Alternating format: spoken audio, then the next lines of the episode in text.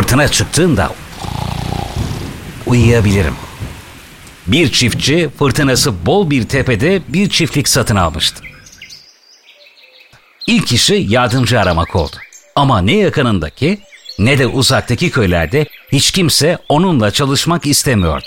Çalışmak için müracaat edenler de çiftliğin yerini görünce çalışmaktan vazgeçiyor. Burası pek fırtınalıdır. Siz de burada oturmaktan vazgeçseniz iyi olur diyorlardı. Nihayet çelimsiz, orta yaşlı bir adam işi kabul etti.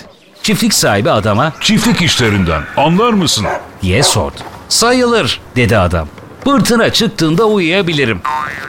Çiftlik sahibi bu alakası sözü biraz düşündü. Sonra üzerinde durmayıp adamı işe aldı. Zaten başka çaresi de yoktu.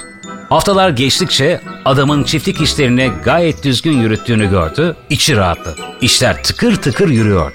Ancak bir gece fırtına çıkana kadar. Bir gece yarısı fırtınanın müthiş uğultusuyla uyandı.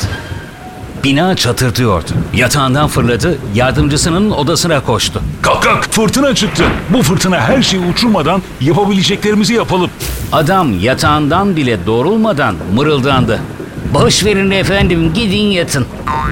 Ben size fırtına çıktığında uyuyabileceğimi söylemiştim ya. Çiftçi adamın bu rahat ve umursamaz tavrı karşısında çılgına döndü. Öfkeyle kararını verdi. Ertesi sabah ilk işi bu adamı işten kovmak olacaktı.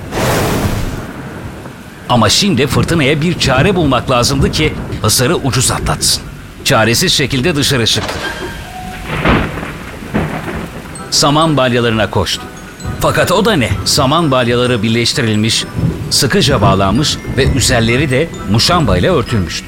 Ahıra koştu. İneklerin tamamı bahçeden ahıra sokulmuş, ahırın kapısı da sıkıca kapatılmıştı. Tekrar evine yöneldi. Evin kepenklerinin tamamı kapatılmıştı. Çiftçi hayli rahatlamış bir halde odasına döndü ve yatağına yattı. Fırtına uğuldamaya devam ediyordu. Gülümsedi ve gözlerini kapatırken şöyle mırıldandı. Fırtına çıktığında uyuyabilirim.